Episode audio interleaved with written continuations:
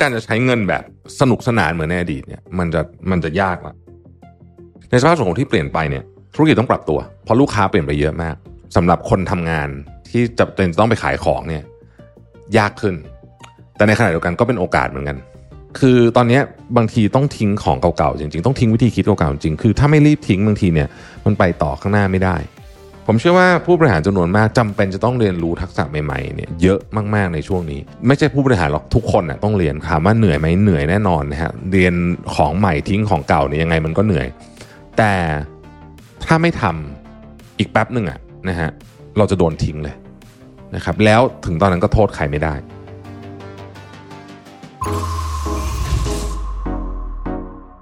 Mission to the Moon. Continue with your mission. Mission to the Moon brought to you by Sunday Insurtech ประกันที่ผมเลือกใช้ Smart Insurance Bond Simple ประกันสุขภาพและประกันรถยนต์ยุคใหม่ ที่มาพร้อมกับเทคโนโลยี และการตัดสิ่งที่ไม่จำเป็นออก เคลมง่ายในราคาที่ใช่ แต่ยังให้ความคุ้มครองที่ดียิ่งขึ้นด้วยประกันที่ออกแบบมาด้วยใจ แล้วคุณจะลืมประสบการณ์ประกันภัยแบบเดิมๆ สนใจซื้อประกันสุขภาพและประกันรถยนต์ซันเดย์รับส่วนลด 10%เพียงใส่โค้ด Mission to the Moon ที่หน้าชำระเงินบนเว็บไซต์ easysunday.com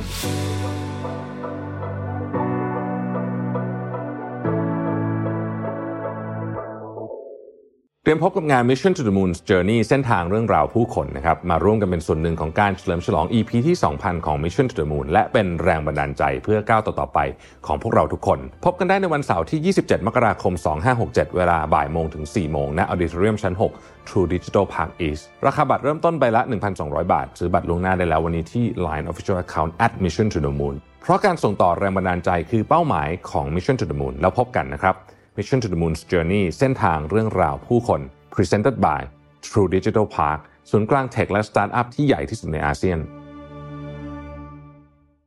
สวัสดีครับยินดีต้อนรับเข้าสู่ Mission to the Moon Podcast นะครับ คุณอยู่กับประวิธานุสาหะครับ เนื้อหาหลักของเราในวันนี้เนี่ยเอ่อผมจะมาคุยถึงเรื่องการทำธุรกิจหรือการใช้ชีวิตในปีหน้าแล้วกันนะฮะก็จะผสมผสมกันไปนั่นแหละนะครับ เพราะจริงๆแล้วเนี่ยผมคิดว่า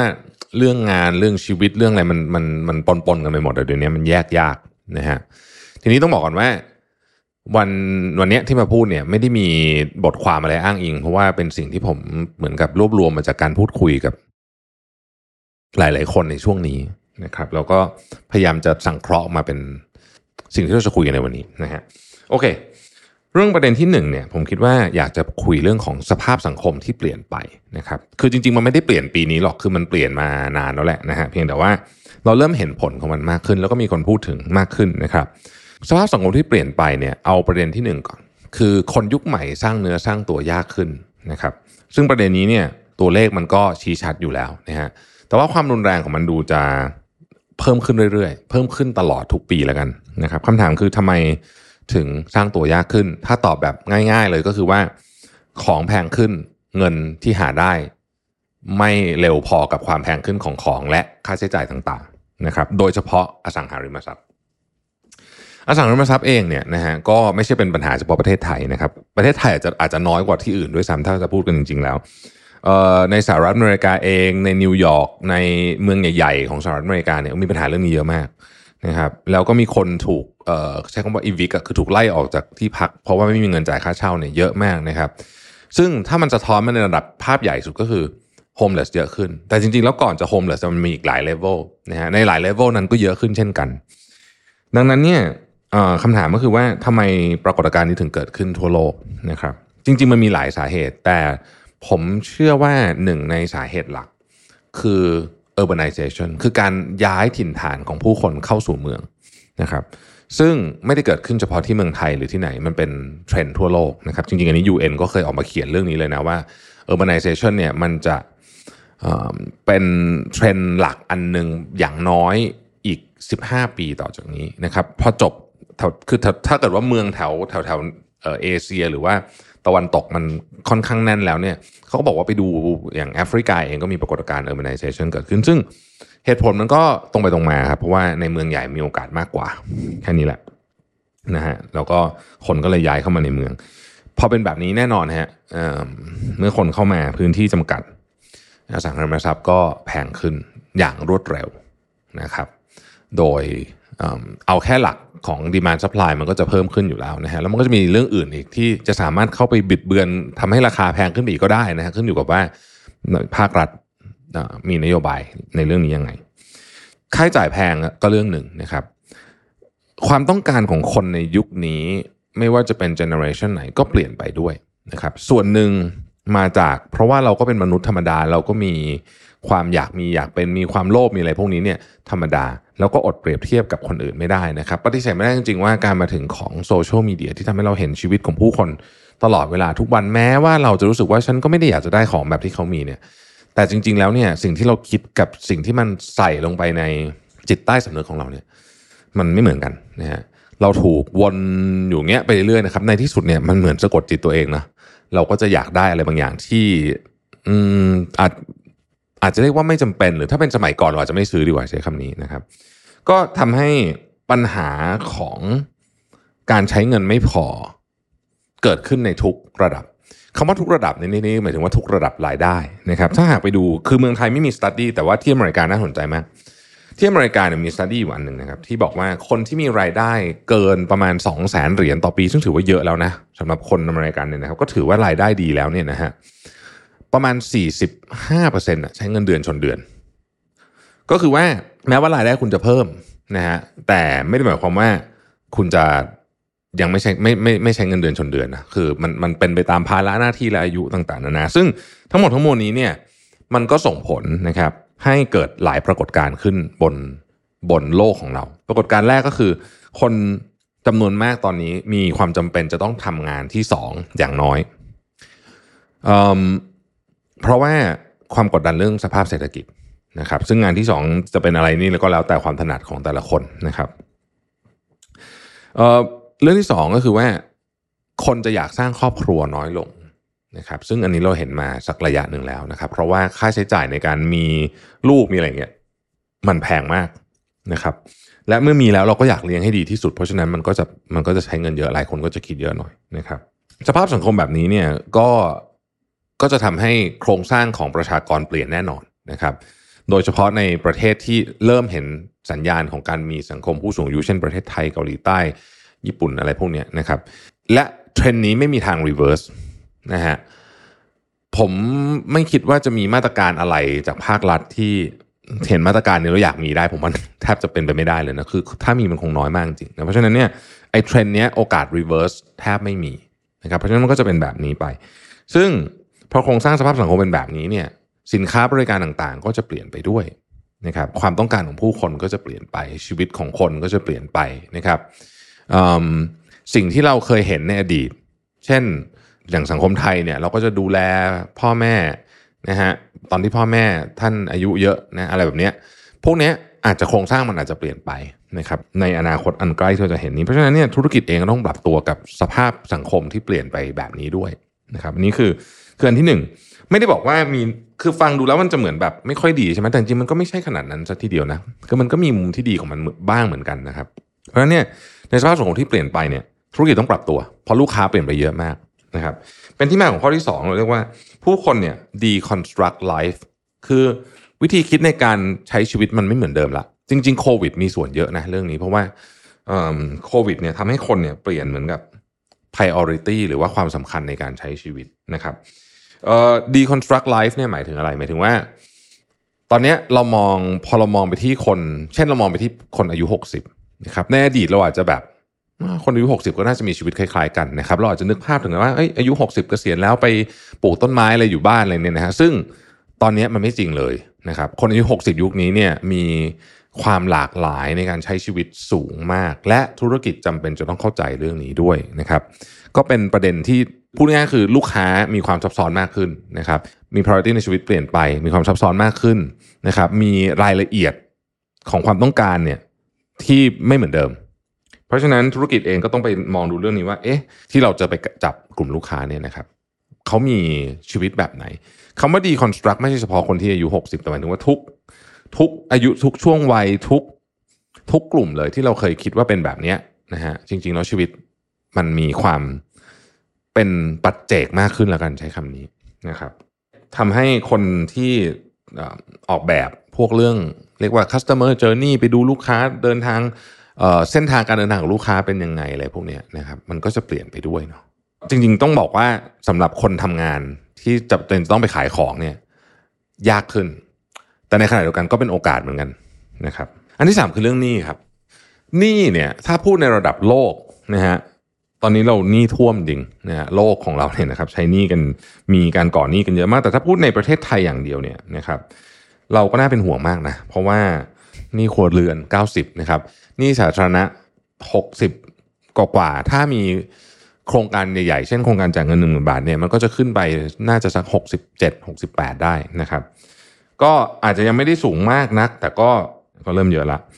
นะครับแล้วก็หนี้ของเอกชนเนี่ยปี 2024เนี่ยจะมี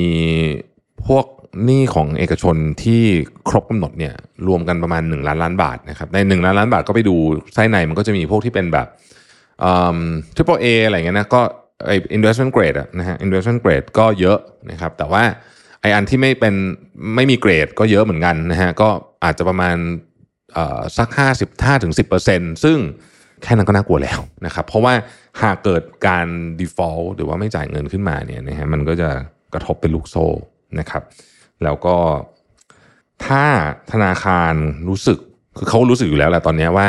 NPL มันค่อยๆ ขยับขึ้นเนาะตอนนี้เราเริ่มเห็นว่า NPL เนี่ยขยับขึ้นทุกภาคนะครับ คนทั่วไปก็ขึ้น ธุรกิจขนาดเล็กก็ขึ้นธุรกิจขนาดใหญ่อาจจะไม่อาจจะไม่ขึ้น แต่ว่า แต่ก็ไม่แน่ เพราะนั้ธนาคารก็จะต้องระวังมากขึ้นแน่นอนในการปล่อยสินเชื่อเอ่อเมื่อเงินตึงมือนะครับ เงินตึงมือนะฮะการทำธุรกิจจะยากขึ้นไปอีกนะฮะเป็นที่มาของข้อต่อไปก็คือว่า ปีหน้าเนี่ยสิ่งที่ธุรกิจต้องต้องพยายามโฟกัสมากๆนะผมคิดว่ามีอยู่สามสี่เรื่องหนึ่งคือ precision ในการทำต้องสูงมากแปลว่าทำอะไรไปเนี่ยต้องค่อนข้างมั่นใจว่าเรื่องเนี้ย มันจะเวิร์กคำว่า precision สูง แปลว่าเรามีความพูดง่ายคือออกอาวุธแล้วและโดนอะมากขึ้นนะอันนี้ก็คือ precision ที่สูงขึ้นนะครับ อีกอันหนึ่งก็คือเรื่องการลด cost นะครับ คือการลด cost เนี่ยจริงๆ เราก็ทำตลอดอยู่แล้ว เพียงแต่ปีหน้าเนี่ยมันจะมีอะไรหลายอย่างที่มาช่วยให้เราลด cost ได้ อย่างเป็นรูปธรรมมากขึ้นหนึ่งนั้นคือเรื่องของการใช้เทคโนโลยีสมัยใหม่เข้ามานะครับ ซึ่งผมเชื่อว่าเทคโนโลยีจำนวนมากโดยเฉพาะ AI เนี่ยจะเริ่มถูกนำมาใช้ในเชิงธุรกิจมากขึ้น 1 ปีที่ผ่านมาเนี้ยเราทำความรู้จักกับ generative AI แบบในในในขาของคอน sumer เนี่ยเยอะมากแล้วนะคือเราใช้ทำงานบ้างแล้วล่ะนะฮะแต่ว่ามันยังไม่อยู่ในรูปแบบที่ ส่วนใหญ่แล้วกันนะผมว่าธุรกิจส่วนใหญ่เนี่ยเป็นช่วงของการ test อะว่ามันเอามาใช้ทำอะไรได้บ้างอะไรเงี้ยแต่ปีหน้าเนี่ยมันจะถูกนำมาใช้อย่างเป็นเรื่องเป็นราวมากขึ้น เพราะฉะนั้นธุรกิจเองเนี่ยมีความจำเป็นจะต้องดึงศักยภาพจากพนักงานเพิ่มมากขึ้น โดยการเอาเทคโนโลยีพวกนี้มาใช้เนี่ยคือการลด cost นะครับลดคอสแล้วก็ต้องรักษามาจินด้วย ดังนั้นเนี่ยปีหน้าเนี่ยนะครับเอ่อถ้าธุรกิจไหนที่มาจินเหมือนกับ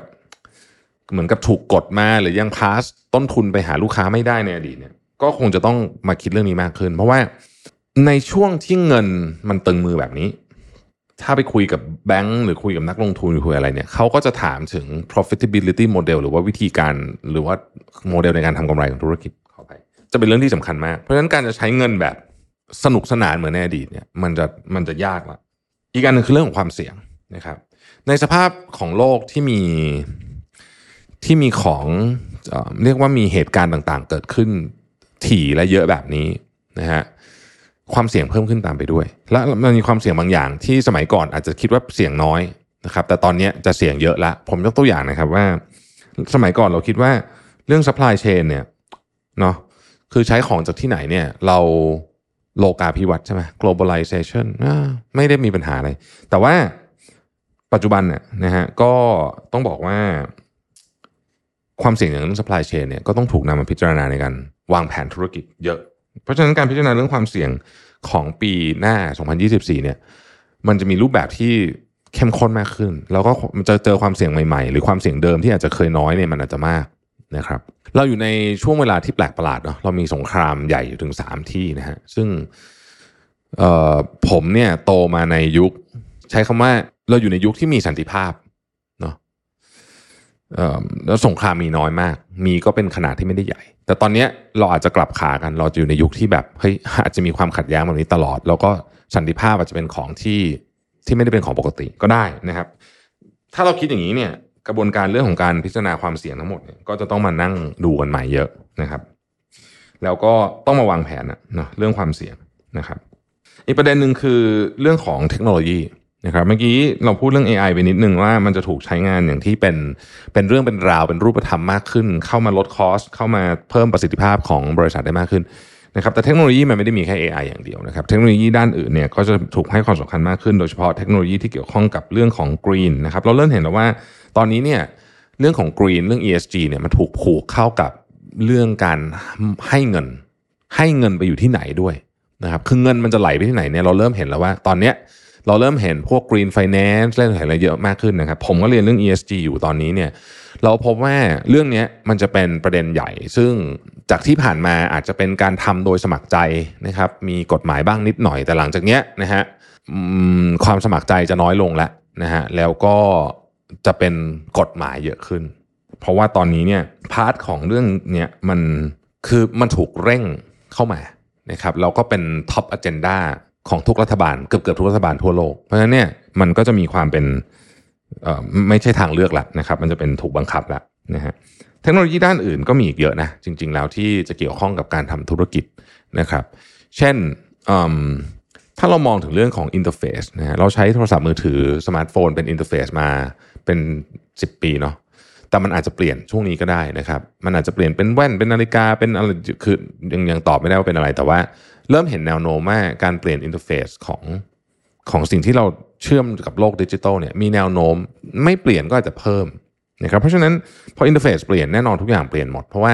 interface ที่มาใหม่มันก็ไม่ได้มาแค่ interface อย่างเดียวแต่มันมาพร้อมกับ AI ด้วยนะครับวิธีการ search หาของอะสมมติง่ายๆอย่างนี้เนี่ยนะฮะก็จะไม่เหมือนเดิมละ นะฮะเพราะฉะนั้นธุรกิจเองก็ต้องคอยมองเรื่องนี้ไว้นะครับ อีกประเด็นหนึ่งที่ผมคิดว่าสำคัญมากคือการเปลี่ยน mindset ของของผู้คนนะฮะคือตอนนี้บางทีต้องทิ้งของเก่าๆจริงๆ ต้องทิ้งวิธีคิดเก่าๆจริงๆคือถ้าไม่รีบทิ้งบางทีเนี่ยมันไปต่อข้างหน้าไม่ได้นะครับแล้วก็หลายอย่างเนี่ยต้องบอกว่ามันจะยากขึ้นนะครับมันจะซับซ้อนขึ้น แล้วก็มันจะต้อง require แรงจากเรามากขึ้นนะครับเพราะฉะนั้นมันต้องมันต้องวาง mindset ให้ถูกก่อนนะครับ ผมเชื่อว่าผู้บริหารจำนวนมากจำเป็นจะต้องเรียนรู้ทักษะใหม่ๆเนี่ยเยอะมากๆในช่วงนี้ ไม่ใช่ผู้บริหารหรอกทุกคนน่ะต้องเรียนถามว่าเหนื่อยไหมเหนื่อยแน่นอนนะฮะเรียนของใหม่ทิ้งของเก่าเนี่ยยังไงมันก็เหนื่อย